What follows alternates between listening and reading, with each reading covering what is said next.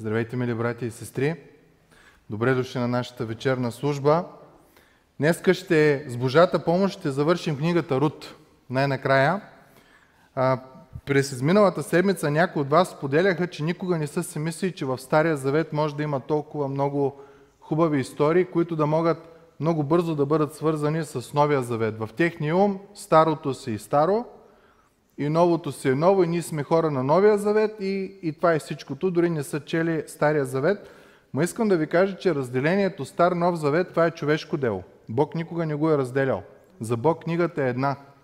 И още в първата книга говори за обещание яд, за една личност и през цялото време на Стария Завет той напомня кой е той, който е избраният и вече в това, което ние наричаме Нов Завет, вече виждаме наистина обещаният в действие нашия Господ и Спасител Исус Христос. Да, да не разделяме стар, нов и нали, да не четем стария. Бог е заложил в стария, както и в новия, да има спасително дело. Между другото, апостолите, когато са преподавали, когато са проповядвали в началото, те не са имали Новия Завет, още не е бил написан. Единственото, което са говорили, ако прочетете на Деяния на апостолите проповедите, е било, както е писано в Писанията и то се изпълни в Христос, както е писано в Писанията и то се изпълни в Христос. Така че Библията е една, ние хората сме тръгнали да я разделяме на Стар и на Нов Завет. Последния път завършихме с една много интересна сцена от историята на Рут. Всъщност в тая сцена Рут я няма. Нито Ноемин. А до този момент във всички а, сцени, които бяха описани, във, във всяка една от главите, бяха Рут, Ноемин, Рут, Ноемин, Рут, Ноемин. Но в частта, където трябваше да се откупи имота, да се откупят хората, да се запази името на мъжа на Ноемин, на Елимелех, в този момент Рут и Ноемин нямаха абсолютно никакъв пръст, никакво дело не вършиха, както и ти и аз в твоето и в моето изкупление. Ние пръста не можем да вдигнем, толкова сме грешни. Затова нашето спасение е дадено даром, но някой друг го е изработил, някой друг го се е пожертвал, за да можем ние да имаме това изкупление. И не знам дали сте обърнали внимание, но в Библията взаимоотношението между Бог и Неговия народ е описано по прекрасен начин. На едно място е описано като деца и баща. Много близка връзка. Прекрасна връзка. На друго място е описана още по-интимна, като младоженец с невяста. Което показва желанието на Бога, който е създал този свят, не да се забиваме в традиции, в обичаи, в всякакви такива празници, спазвания и такива неща, а да отидем да познаем Богът, който е създал всичко. И това е много важно.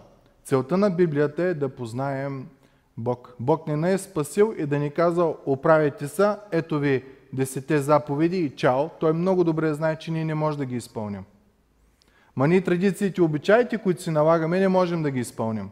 И зато и винаги, когато разчитаме на традиции и обичай, винаги в нас тегне едно чувство на вина, защото ето днеска трябва да съм на църква, ама аз не съм на църква, ето днеска трябва да направя това на този празник, ама аз не мога да го направя, защото пътувам някъде и винаги едно чувство за вина тежи в нас. Е, Бог се е погрижил за това, има цяла книга Евреи, която казва, че няма нужда повече от такива неща. Христос е всичко и в всичко. Твоята и моята задача е да познаем Христос. И в тази история на Рут виждаме прекрасната символика в взаимоотношенията между Рут и Воз. Те са, накрая виждаме, че са любовни взаимоотношения. Виждаме сянката на взаимоотношенията между Христос и църквата, неговия народ. Невяста с нейния жених. Това е едно прекрасно описание на тази връзка.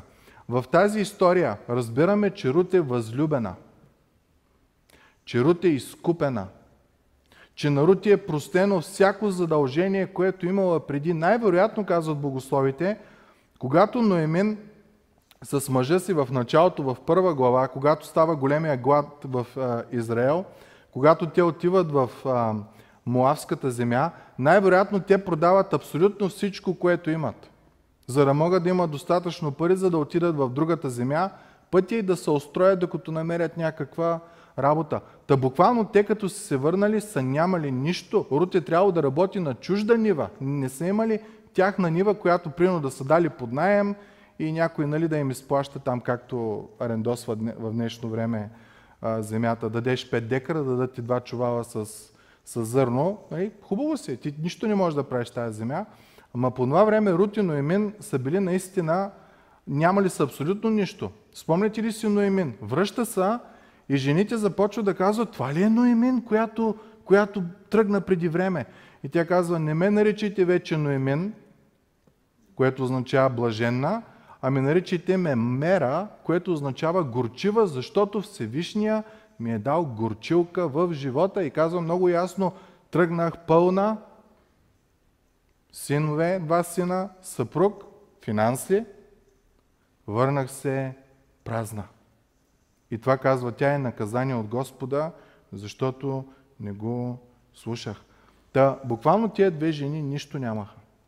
Те бяха наистина на произвола на съдбата или на милостите на народа, в който живеят.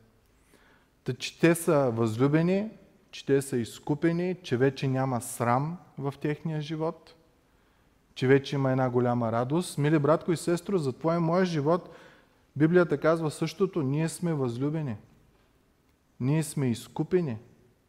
И толкова сме били ценни в Божиите очи, казва апостол Петър, че не с злато или сребро или нещо преходно, цялото злато на цялата Вселена не може да изкупи една човешка душа. Цялата диаманти или каквото и да се сетите не може. Трябваше скъпоценната кръв на Божия Син, нашия Господ и Спасител Исус Христос. Мили братко и сестро, ти си страшно възлюбен от Господа толкова ни обича. Дава най-скъпото си, сина си. И освен всичко това, че ни изкупва, той ни дава живот на благословение.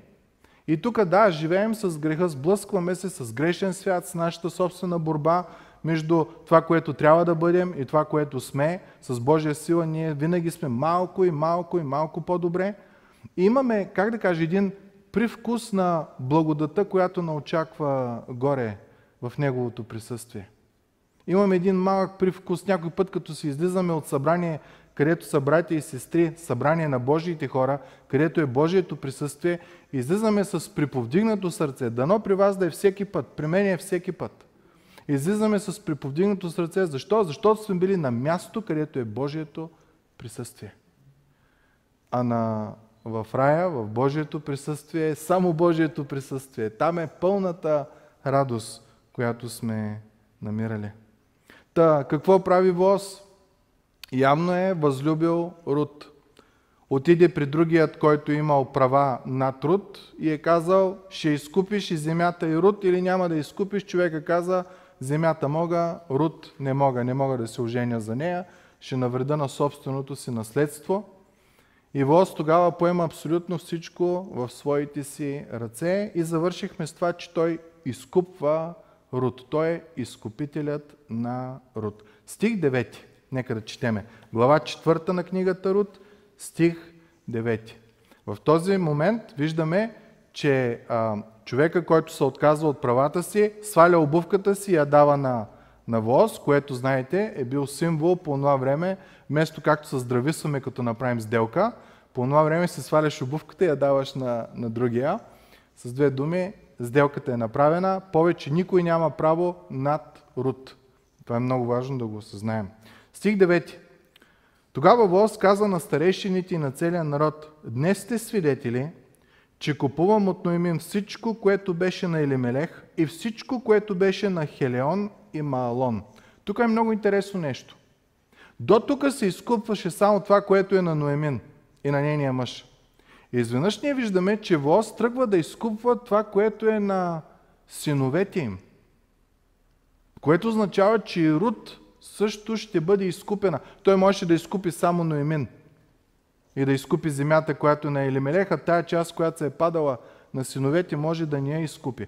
Той човек се е раздал за Рут. Направил всичко възможно. Той е дал, ама е дал, много повече е дал. Прелял е от това, което е дал. Стих 10. А също и млавката Рут, жената на Маалон, получих за жена, за да възстановя името на починалия над наследството му, за да не се изличи името на починалия и сред братята му в града, в който е живял. Вие сте свидетели днес и целият народ, който беше при портата, заедно с старейшините, казаха, свидетели сме. Какво означава да не му се заличава името? Във всеки един град е имало родословие. Кой откъде е и от кое място е. И когато някой почине и няма кой да, да е като роднина изкупител, спомняте си Гоел е тази фраза, за която говорихме, когато няма кой да го направи това нещо, буквално са се писали следните думи. В случая ще използваме Малон. Малон умря и край. Повече Малон не се споменава. Обаче ако Вос се ожени за, за Рут, би се писал следния начин. Малон умря и остави Рут, която се омъжи за Вос. И тогава вече знаят, че родът на, на Малон не е спрял, ами по някакъв начин продължава. Това са били обичаите по това време. В текста, който прочетахме 9 и 10 стих, обърнахте ли внимание на една дума, която се повтаря три пъти? Два пъти той ги пита с тая дума и накрая те отговарят с, с същата дума. Няма да ви мъча думата и свидетели. И това е важно, защото по това време не е имало документи, не е имало бумащина, не е имало печати, не е имало неща. Виждате, дори самата сделка, която са правили, е било с размяна на обувки. Начина по който е било е като има свидетели. И по принцип, колкото повече свидетели, толкова по-добре, за да може да се потвърди дадено нещо, което е станано. Та Воз казва, вие днеска сте свидетели, че аз изкупих всичките задължения, които Руд имаше и Ноемин. Абсолютно всичко. Ако са били продали земята на някой, той е отишъл и е платил на този някой, за да върне обратно земята. Разбирате ли? Това нещо той е правил. Също и на двамата мъже, които са и ще се жени и за Руд. Библията казва, 2 Коринтини апостол Павел, защото знаете благодата на нашия Господ Исус Христос, че като беше богат, за вас стана сиромах, за да се обогатите вие чрез неговата сиромашия. Ако Руд беше днеска тук и я питаме, Руд, какво става в живота ти?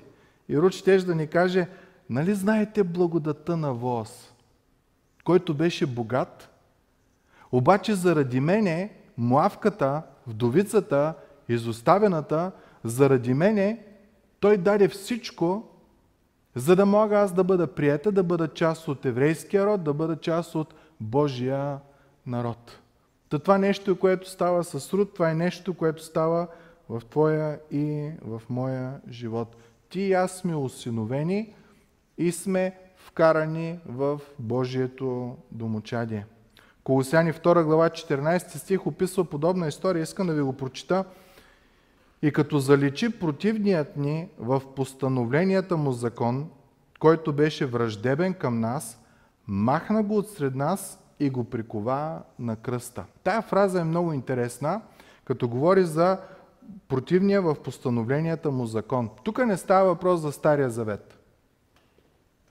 Тук става въпрос, думата е много характерна, в гръцки означава хиерографон, което буквално означава бележка, в която ти признаваш, че дължиш на някой нещо. Разбирате ли? Примерно, а, прави някаква размяна. Вие ми давате портокали, аз ви давам банани, обаче портокалите, които аз ви давам, не са достатъчно за бананите. И аз пиша на една бележка, в която казвам, имам да додавам още 20 банана и му я давам на него, на човека, с който върша този бизнес. И по този начин, един ден той може да отиде при съдиите и да каже, е, той ми дължи 20 банана, трябва да ги изискам от него. И съдята има пълното право да ме осъди, защото аз съм излъгал човека с тези неща. Та, Библията казва, ти и аз сме подписали един документ по отношение на Господа. Че ние сме виновни. Че ние не може да спазим Божия стандарт на праведност. Че ние спрямо Бог не сме изрядни. И Бог имал пълното право, като съдята на този свят, да ни осъди. Обаче какво прави той? Искам да прочета още един път стиха в Колосяни. Залечи противният ни в постановленията му закон. И тук някой ще каже, а, Бог го е хванал, смачкал го е и казал, ето повече нищо не ми дължиш. Обаче не, не е този начина по който Бог го заличава. Вижте как продължава стиха. Който беше враждебен към нас, махна го от сред нас и го прикова на кръста. Тъй, че Бог не е хванал бележката да я скъса и да каже вече нищо не ми дължиш, ами Бог е хванал тая бележка, която казва, че сме виновни спрямо Него и е заковал на кръста. Кой беше на кръста? Нашия Господ и Спасител Исус Христос. Твоята и моята вина Бог я сложи и я даде на Христос. Затова ти и аз сме изкупени. Да, подарък ни е спасението, но невероятна цена е била платена. В документ, който, нали, образно говорим тук, сме имали, че сме виновни, това най-често е нашата съвест, Бог взима и я приковава към Христос. Защо го прави Бог това? Защо не скъса тая бележка? Защото Бог не може да изневери на същността си. Бог е праведен и Бог е милостив. За да покаже към мен милост, някой трябва да е наказан заради Божията справедливост. И Бог решава да накаже Неговия Син, нашия Господ и Спасител Исус Христос. Заплатата на греха си остава смърт. Ние това трябва да го знаем.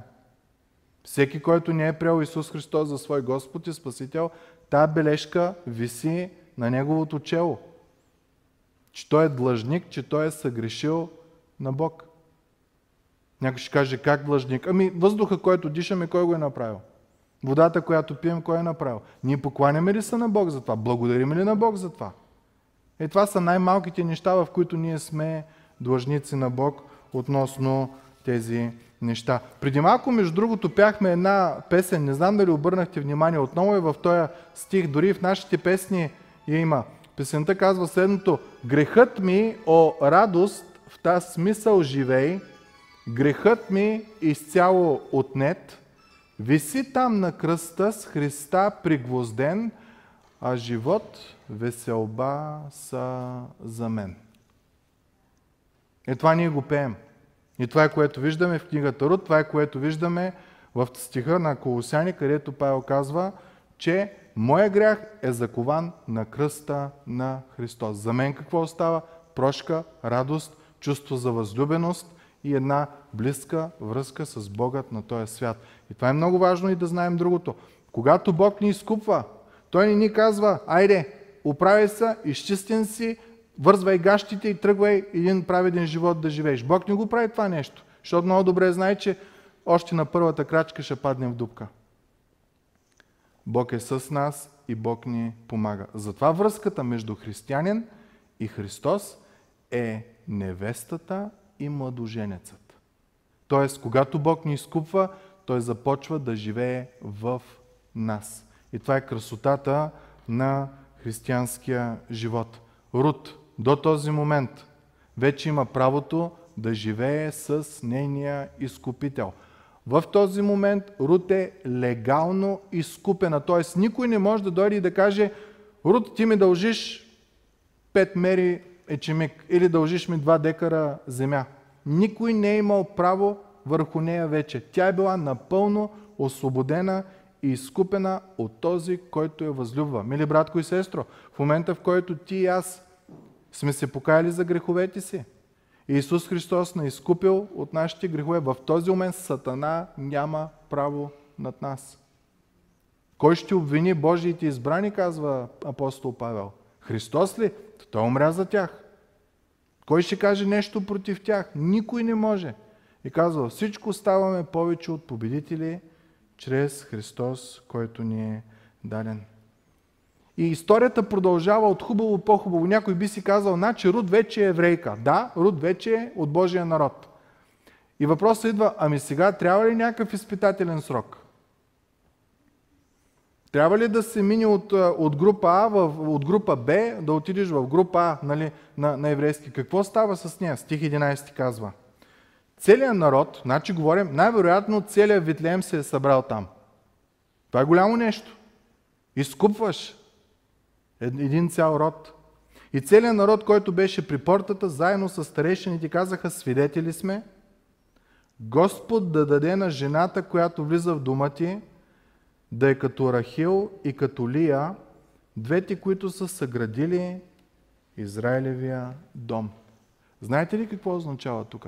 Никой не каза, абе ти хубаво са жениш и скупваш и това, ама тая е млавка. Тая не е еврейка. Тя не е от Божия народ. И сега Бог да тръгне да му обяснява как е трудолюбива, как е това, как е онова и да кажат, ами два месеца пробен период, да видим дали ще се случи. Не. Обърнете внимание. Свидетели сме и веднага идва благословението.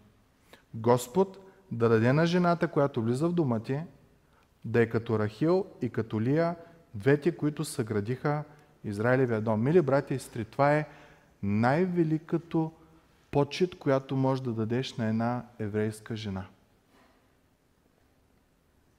Да бъде продължителка на еврейския народ.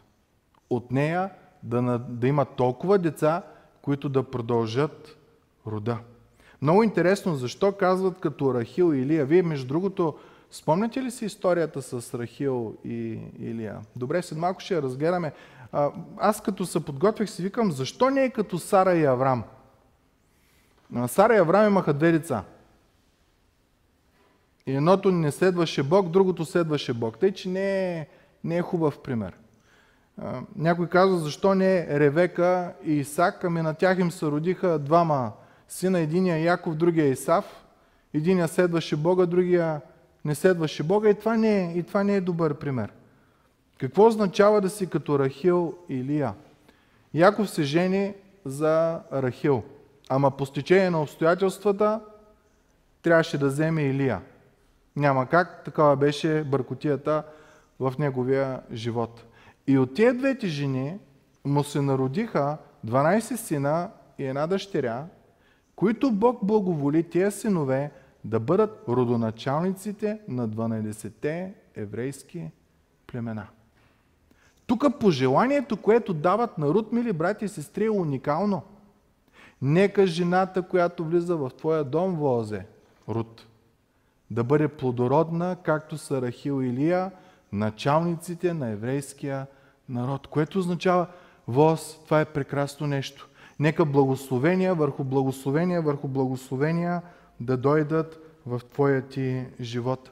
По същия начин, в момента, в който ти и аз приемем Исус Христос за наш Господ и Спасител, покаем се и Неговото изкупително дело се задейства в нас, идва тая свобода. Ние няма нужда да започваме от Б група, В група, Г група, докато стигнем в А група в християнския живот. Няма. Всичко става наведнъж по благодат от Господа. Ние по никакъв начин не изработваме нашето си спасение чрез наши собствени дела. Това, което изработваме е нашето освещение.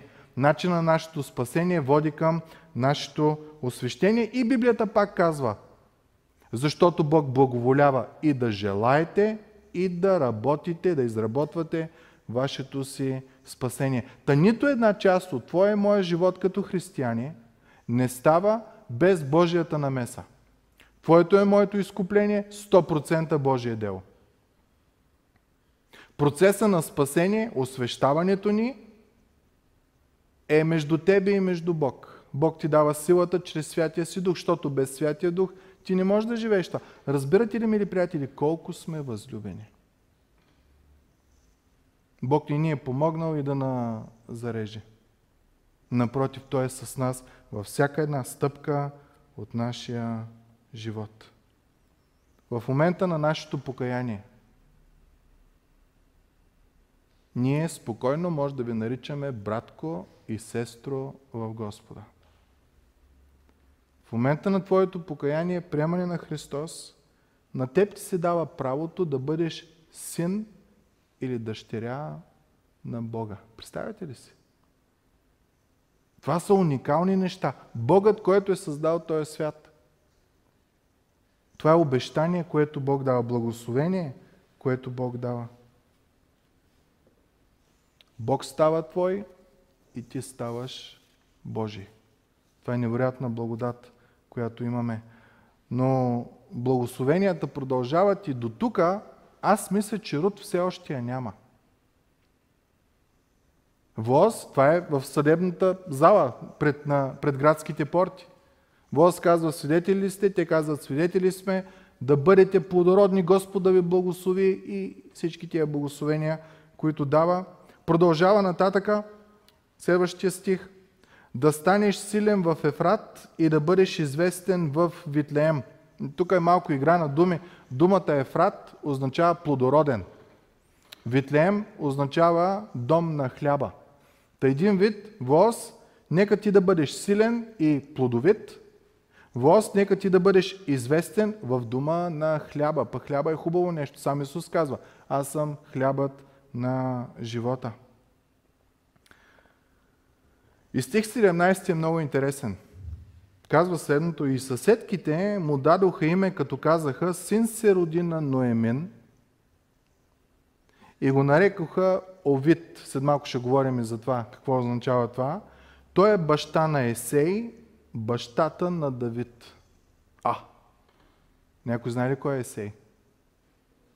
Ами Давид. Най-великият цар на Израел. И знаеш какво се оказва? Че тая муавка, тая чужденка, се оказва, че е бабата на цар Давид. Колко велик е Бог! Каква благодат? Изкупването 100% дело на влоз, 100% Христово дело. Благословенията, Рутя нямаше там да, да си ги изисква, бяха подарък от хората. Твоите и моите благословения в Твоя и моя живот са дар от Господа. И ние имаме възможността с изкупването и благословенията от нас да, произ... да произлезе нещо, което да бъде за благословение. На библейския уикенд, който имахме, една от темите, която дискутирахме, беше каква е твоята и моята роля в обществото, в което живеем. И ние имаме два избора. Или да живеем с поколението, с което живеем, и да правим това, което то прави, да говорим така, както то говори, да мислим както то мисли и да умрем с поколението, с което живеем, или с Божия помощ да се издигнем морално над поколението, в което живеем и накрая да бъдем за благословение на това поколение и на следващото поколение, което идва след нас. Това беше призива към всеки младеж. Всеки един от нас, млад, стар, имаме и трябва да направим този избор. Ние сме изкупени, ние сме благословени. Ще бъдем ли за благословение или ще живеем както живеят другите и ще умреме както умират другите? Това е една дилема, която трябва да реши всеки в нас. Та, Рут е, как да кажем, едно криво дърво. По това време вдовица, Божие наказание. Сама Ноемин казва, голям удар от Господа ме удари. И мъжа ми, и синовете ми. Чужденка, млавка, на такава, на която е забранено да бъде в Божието присъствие или сред Божиите хора. Крива пръчка, бе, крива пръчка. Но изведнъж Бог взима тая крива пръчка и прави нещо невероятно. Правя да бъде основата на царството на цар Давид, от който след няколко поколения ще произлезе царя на царете, нашия Господ и Спасител Исус Христос. Как става това нещо? Божия работа. Чуйте апостол Павел, 2 Коринтияни 4, 6, 7, какво казва? Понеже Бог, който е казал на светлината да изгрее от тъмнината, Той е, който е огрял в сърцата ни, в Твоето и в моето сърце. За да се просвети светът, Твоя и моя светоглед, да не живея с поколението, както то живее, а да се издигна над него – с познаването на Божията слава в лицето на Исус Христос. И ние имаме това съкровище в пръстни съдове. Нека си признаем, ние сме много, много чупливи. Емоционално сме чупливи, физически сме чупливи, нещо стане ли каталясваме. Пръстен съд сме, изтървеш го чупи се, внимаваш нещо да не стане. Но в него, в тебе и в мене има едно съкровище. Познаването на Божията слава чрез Исус Христос. В твой и в моя дом, мили братко и сестро. няма как да научат за Божията слава, ако ти не го проговориш и не го живееш. Надали някой ще седне от невярващите ни роднини сам да чете Библията? Надали. Те ще видят нашия начин на живот. Ако имаш невярващ съпруг, спомните ли си какъв е съвета на апостол, на апостол Петър? И на апостол Павел същото го дава. Жени, живейте с страхопочитание. За да може мъжа ви, като види начин, вашия начин на живот, един вид да се засрами и вие чрез вашата святост да изкупите мъжа си. Не, че той не трябва да повярва, само вие трябва да сте добрата, ами чрез добрите ви дела, чрез промяната в характера ви, чрез това, че изповядвате Христос като Господ, че сте се хванали здраво за Господа. Дори мъжа ви да е горила и да е отвратителен, Господ може да го направи най-големия свой последовател. Но ще започне оттам ти и аз, като съпруг и съпруга, да се хванем здраво за Господ Исус Христос. И Павел казва, това е нашето съкровище, познанието за Господа в Исус Христос. Ние друго на света не може да кажем. Ние им говорим за спасение. И Павел казва, защо е в пръстни съдове, защо е в нас?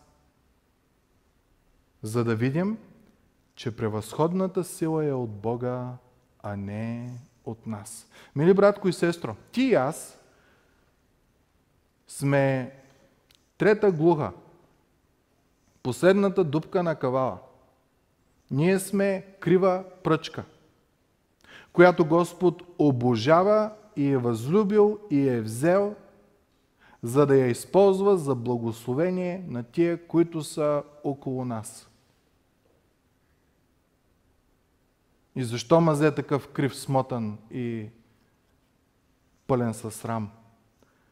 За да знаем, че превъзходната сила е от Бога, а не от... Да не вземеш да се възгордееш, че къвто си крив да тръгнеш да се изправиш и да приказваш, че си много велик, тогава ще се смеят всички. И ще се смеят на Господа, че говориш за Него. Защо Бог е избрал смотаното? Мене и тебе? Защо не е избрал? За да знаем, че славата е от Бога, а не от нас. Спомняте ли си, когато апостолите веднага след Възнесение Христово отидаха да проповядват в, в Иерусалим пред храма, когато ги арестуваха за първи път. Много интересна фраза. А като видяха, че са неуки. Нали сещате какъв селски език са използвали апостолите в първата си проповед? Какви идиоми, какви фрази са използвали, все едно да отидеш в София и да си от някакво село в Петрич, там долу в Сандански, никой няма да разбере, само ще се смеят, но какво стана? 5000 повярваха този ден. Защо? Да се знае, че силата не е от Петър, Павел, Йоанни, който иде, а е от Господа. То силата, която ние имаме в нас, е от Господа. Ние не можем да ги убедиме. Ние трябва да сме верни на Господа, а Той знае как да действа, за да ръководи на хората. Но ние трябва да сме светлината и солта там, където сме поставени. Много интересно, че тук се споменава едно родословие. Знаете ли, че същото родословие е споменато в Матей 1 глава? Аз искам да, да прочита малко от Матей 1 глава и да се спрем на няколко неща. Матей 1 глава, първи стих започва така. Родословието на Исус Христос, син на Давид, син на Авраам. От Авраам се роди Исак, от Исак се роди Яков, от Яков се родиха Юда и братята му, от Юда се родиха Фарес и Зара от Тамар. Някой знае ли нещо за тази история с Юда и с Тамар? Знае ли някой, че Тамар не му е жена? Искам да ви разкажа историята. Юда, един от 12-те, всъщност от племето, откъдето произлиза цар Давид, откъдето ще произлезе нашия Господ и Спасител Исус Христос, главатаря, той от който почва цялото племе Юда, се жени за ханаанка, не се жени за еврейка, нарушава Божията заповед. Имаме кръвосмешение между народи, което Бог беше забранил. И има синове от нея. Обаче един от синовете му се жени за още една хананка, кой знае какво се вика, ами щом татко прави такива глупости, и аз ще ги направя. Юда не може да му забрани, защото компрометиран. Обаче той умира. И тая жена, ханаанката, се казва Тамар. И нейния, неговия брат, на той, който е починал, трябва да отиде и да изпълни изкуп, роднина изкупител. Трябва да отиде да приспи с Тамар, за да продължи поколението на брат си. Ама оня, той се казва Онан, нищо не прави, даже нарочно прави другото, защото ако го направи, трябва от неговото наследство да даде на тая хананка и Господ го убива. И Юда си изкарва къла, като казва, че Тамар е виновна. И казва, иди си в твоята земя, откъдето си, си дошла първоначално, някой от моите други синове, като пораснат, след 20 години ще го дам за, за син, обаче Тамар усеща, че е излъгана. И Тамар един ден се облича като храмова проститутка и застава на, на главния път. И Юда, понеже е много читав, приспива с нея.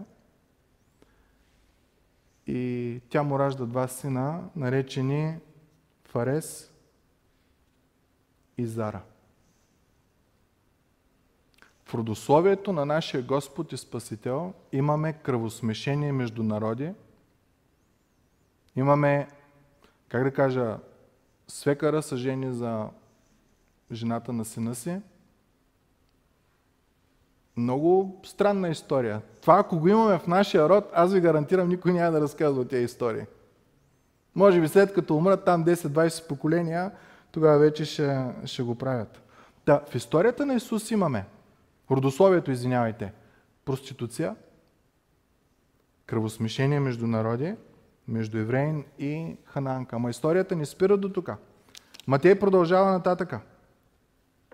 Стих 4. От Арам се роди Аминадав, от Аминадав се роди Наасон, от Наасон се роди Салмон, а от Салмон се роди Воз от Рахав. А, някой знае ли кой е Рахав? Да си спомняте един град, който седем пъти се обикаляше и той падна Ерихон. И там имаше една... Каква беше Рахав? Спомняте ли си? Блудница. Която беше блудница, която беше повярвала в Господа, дори не беше еврейка. Се оказва, че Воз, майка му, е Рахав. Страхотно е Божието Слово, като задълбаем. И може би Воз имал любов към Руд специална, защото знае неговата майка от какъв род е дошла и как Господ е показал милост към нея. И когато ти е показана милост, ти друго не можеш да направиш, освен да покажеш милост. Ама тук идва проблема. В родословието на нашия Господ и Спасител има две блудници. Или проститутка, както е съвременната фраза. Също да ви кажа от родословието на Исус, от, от Рут, знаете ли, Рут е млавка. Спомните ли си откъде идват млавците? Племеника на Авраам, наречен Лот, като се спаси от Содом и Гомор, жена му, си спомняте, беше починала, там се превърна в стълб от сол. И двете дъщери си рекаха, няма кой да се ожени за нас, ние трябва да оправим нещата в наши ръце. Напиват баща си и приспиват с него. И оттам имаме домците и млавците. В родословието на нашия Господ и Спасител имаме две проститутки, кръвосмешение между народи и инцест, което си е точно кръвосмешение дъщерите с, с бащата. И Руд, влизайки в това родословие, по-човешки го очерня. От Овид се роди Есей, от Есей се роди Давид, на Давид се роди Соломон, от Уриевата жена. Някой знае ли какво стана с Уриевата жена? Как се роди Соломон? Давид прелюбодейства и уби Та в родословието на нашия Господ и Спасител Исус Христос имаме две блудства, две блудници, имаме едно кръвосмешение между народи, имаме кръвосмешение между баща и дъщери, имаме убийство, имаме прелюбодейство.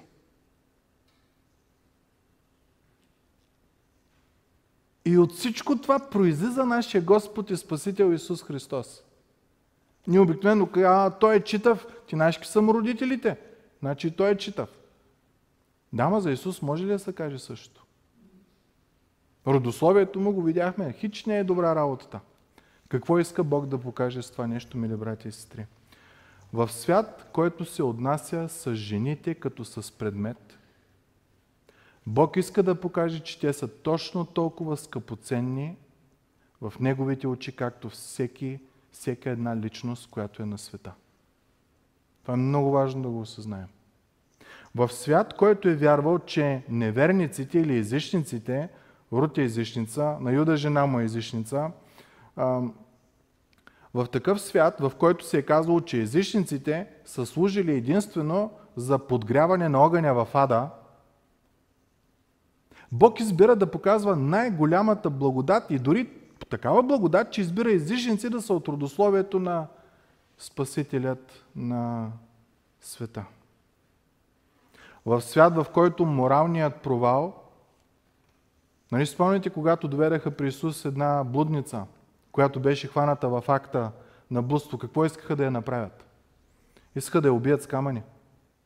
В общество, в което няма прошка при морални прегрешения, Бог призовава към покаяние тия хора, които са съгрешили и им дава втори, трети шанс до степен, че те стават в част от родословието на Божия Син Исус Христос. И може би последната причина, защо Господ позволява такива черни петна да има в родословието на нашия Спасител, е да не би някой да каже, аз съм от много здрав род, ние сме 200 години назад и там какво сме правили, или 2000 години назад, не знам колко може да си проследим рода. Напълно нормално е Исус да е от моя род? Не. Точно Бог избра най-смотаното родословие, откъдето да произлезе Спасителят. Спомните ли си коя беше причината? За да се познае, че това е Божие дело, а не човешко. Цялата слава да отиде за Бога. Причината нашия Господ и Спасител Исус Христос да идва от такова опетнено родословие и той да не е опетнен, е поради това, че това е Божие дело. Как ражда Мария? Не е с Йосиф. Бог прави нещо свръх естествено там. И ако има някой тая вечер тук, който слуша през интернета или тук, и вие сте предадени на блудство, на нечистота, на разврат, на тези неща, които, за които говорихме, трябва да знаете, че време е да се покаете. Време е да спрете. Господ иска да ви прости. Господ иска да ви възстанови. Виж, ще кажете, ама аз съм много смотан, аз съм много крив. Е, Бог точно такива криви избира, за да покаже силата си и славата си. Та ако днеска ти си в този начин на живот, престани, мили приятелю. Господ ще даде изцерение и ще даде благословение в тебе. Толкова велик е Бог, че може да вкарва езичници в рая. И да прави така, че езичници да бъдат главна част от родословието на нашия Господ и Спасител Исус Христос. Един анекдот има в християнството, който казва как може Бог да използва буквално отрепките в обществото, за постигане на своите си цели. Отговора какъв е? Само Бог може да направи това. Ти и аз не можем. Това е малко като радио Ереван, тия, тия приказки. Но истината е такава. Само Бог може да промени сърцето на, на всички. Само Бог може да променя твоето и моето сърце. Никой друг не може да направи това. Защо? За да се види, че превъзходната сила е от Бога, а не от тебе и от мене за да се види, че превъзходната сила в Исус Христос е от Бога, а не е, че е на цар Давид, а не е, че от Аврам, а не е, че от това. Той е родословието на, Адам, не е, на, на Аврам не е много читаво, ама за това друг път ще говорим. Стих 12. Продължават благословенията. Стих 11 беше Нека Господ така да направи, че жената, която влиза, да бъде плодородна като Тамар, като а, Рут, като Рахил и Лея. Нека така да бъде плодородна. Продължава. От потомството, което Господ ще ти даде от тази млада жена, нека думът ти бъде като дума на Фарес, когато Тамар роди на Юда. Ние вече разбрахме каква е тази история. И знаете ли каква е историята относно Фарес? Това е в числа 26 глава, може да я прочетете. Фарис е толкова плодороден, че от неговия дом произлизат две огромни семейства. И трябва да се раздели, защото многочислен става. И това са семействата, които основават град Витлеем. Откъдето се ражда нашия Господ и Спасител Исус Христос. Та всички хора, които са събрани там, са от рода на Фарес. И са казали, нека това, което дойде в твоя живот чрез руд, нека да произнесе огромни, невероятни благословения. Мили братко и сестро, правили са. От родословието на руд дойде Христос. Колко християни има днеска по света? Поне 2 милиарда. Може да са 3, може да са повече. Ама да кажем, чисто вярващите са 2 милиарда. Представяте ли си?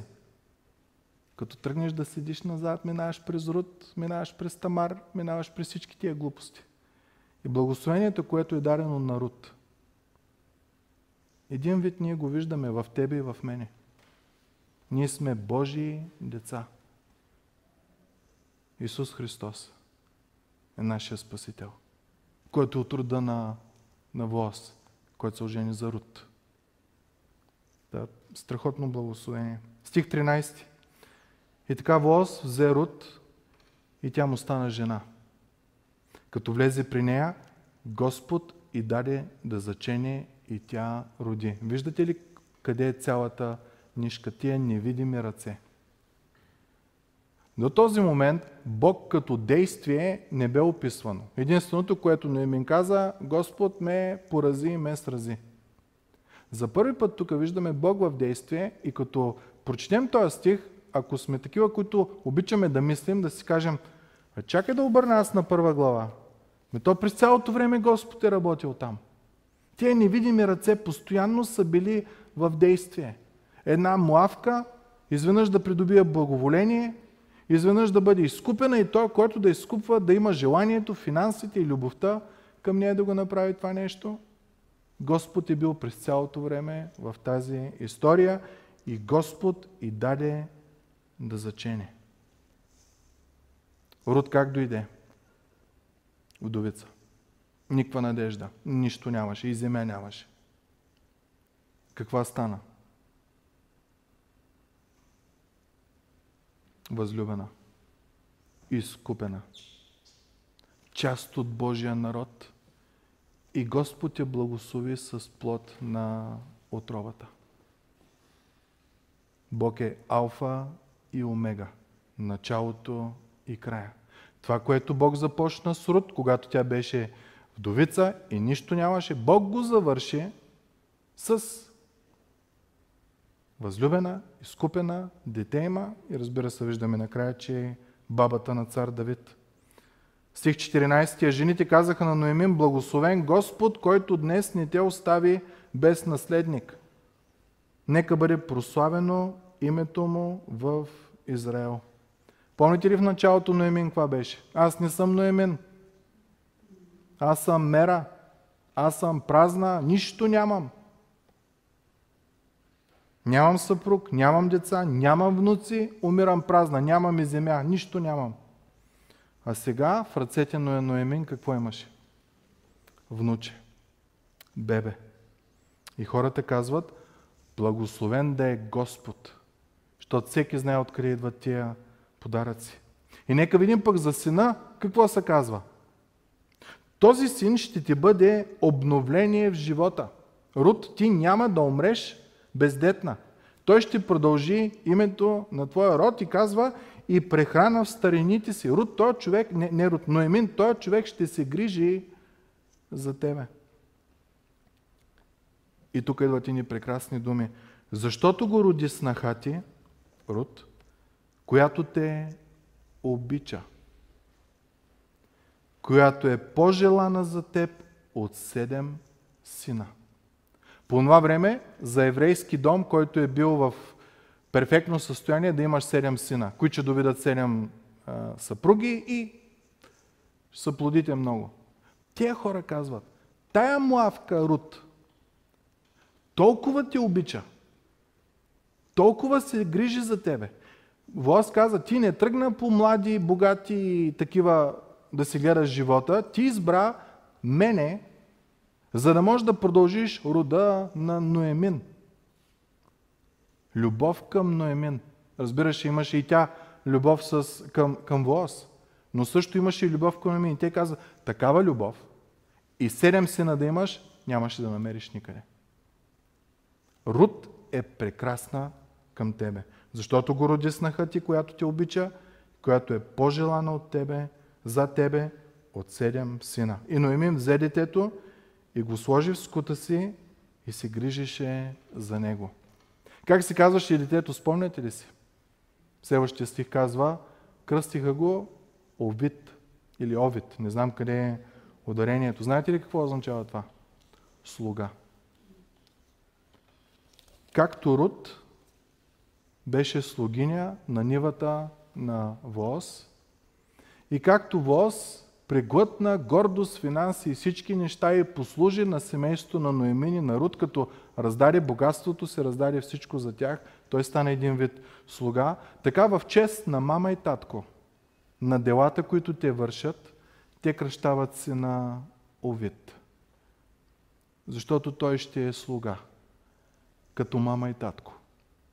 Той ще бъде за благословение на хората. Той ще бъде за помощ, казаха на тебе, и ще даде живот в старините ти. Той ще е за благословение, той ще ти помага. Между другото, вие знаете ли, че в България министрите, които са, произлизат от една дума на латински през английски, което означава слуги. Министър е думата за слуга.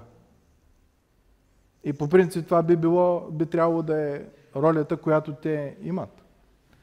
Но нека се замислим за нещо. Има един, който е създал абсолютно всичко на тая земя. Толкова е силен, че само го произнася. Светлина, вода, риби. Всичко. Само с произнасяне на думи който толкова възлюбва човечеството, което е създал, че в момент, когато човечеството е било против него, той идва и умира за него. И как умира? Като човек, който беше в образ и равенство с Бога, не щети за нещо, за което да се държи, стана човек, стана, спомняте ли следващата фраза, коя е? Слуга изми им нозете. Това го правеше само най-долния, най-калпавия, най-големия калпазанин от, от робите, които са били. Нашия Господ и Спасител за Твоето и за моето спасение презря всяка форма на срам, която можеше да понесе като Бог. Стана смъртен. От такъв, на който ние трябва да му служим и да се покланяме, той дойде да служи на нас. Ние трябва да умираме за него, той умря за нас. Защо? От любов. И, мили братко и сестро, толкова е велик Бог. Толкова ни е възлюбил. И ако ти тая вечер си в някакъв грях, таен или явен, заради Божиите милости, спри. Бог ще почете тая твоя битка с греха. Покай се за този грях. Бог ще почете това твое покаяние. Ще ти даде, казва Словото, освежителни времена в живота ти. Ако не си го приел за Господ и Спасител, направи го, струва си, Той дава живота си за тебе. Ако пък си го приел, ама си тръгнал в неправилния път, не дей. Следвай Господа. Върни се обратно към Него. Дай живота си на Исус. Той ти изкупва. Нека да се помолим. Отче святи и праведни, благодарим ти за Твоето Слово, извор на знания, на мъдрост, на отеха. Благодарим Ти, Господи, че в това Слово Ти показваш колко си ни възлюбил. И в тая малка старозаветна книга, Господи, ние можем да намерим такъв извор на любов, на грижа и да нахраним душите си чрез Твоето Слово. Благодарим Ти, Боже. Амин.